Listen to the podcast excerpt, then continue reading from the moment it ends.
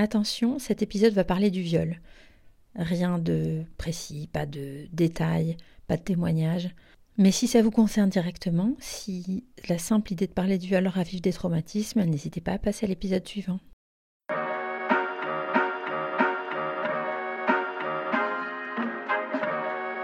Le féminisme expliqué à mon beauf.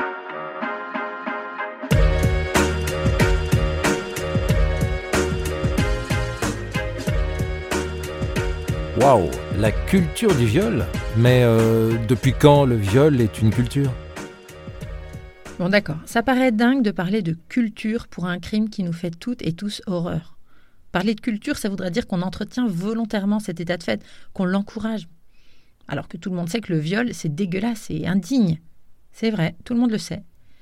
Pourtant, on estime à 250 000 le nombre de viols ou tentatives de viol en France en 2017, et 91% des victimes connaissent leur agresseur. Ça fait beaucoup là, non? Une femme sur sept est agressée sexuellement au cours de sa vie. Une femme sur sept. Regarde autour de toi, c'est quand même étonnant, non? Ce qui est difficile à intégrer, je te l'accorde, c'est que tout le monde peut devenir un violeur. Même toi, très bourré, en sautant en fin de soirée une fille encore plus bourrée, par exemple.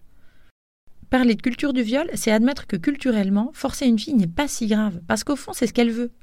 Regarde James Bond ou Indiana Jones. Allez hop, vas-y que je t'attrape au lasso, que je te colle contre un mur sans demander ton avis, et quand je te fourre la langue dans la bouche, finalement. I've got something for you. There's nothing you have that I could possibly want. Right. Oh.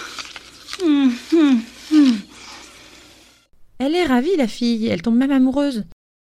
Mais la culture du viol commence bien plus tôt.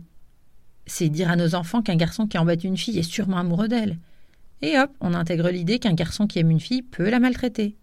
C'est lire Blanche-Neige ou La Belle au Bois dormant et trouver normal qu'elle soit embrassée dans leur sommeil et partent vivre ravie avec un inconnu. Et hop, on intègre l'idée que sauter sa femme pendant qu'elle dort, c'est normal. Un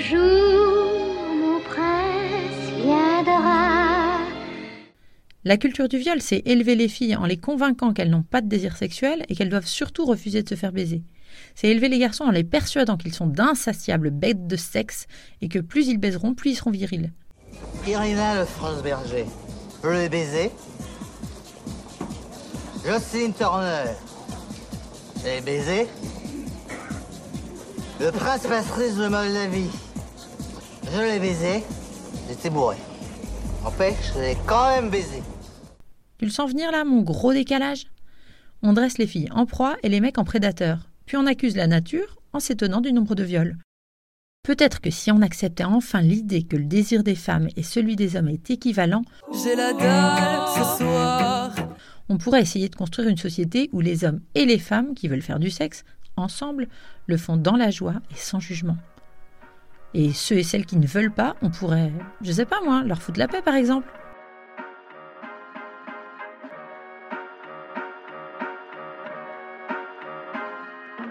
C'était le féminisme expliqué à mon beauf.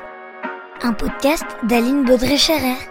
Si vous aussi vous vous questionnez sur le féminisme, si vous voulez savoir pourquoi les féministes ont du poil aux pattes ou portent un clito en pendentif, pourquoi elles plombent l'ambiance en soirée et ce qu'est la théorie du genre, si vous trouvez qu'elles en font trop et si vous avez envie de comprendre, posez-moi vos questions sur le compte Instagram du podcast. À bientôt!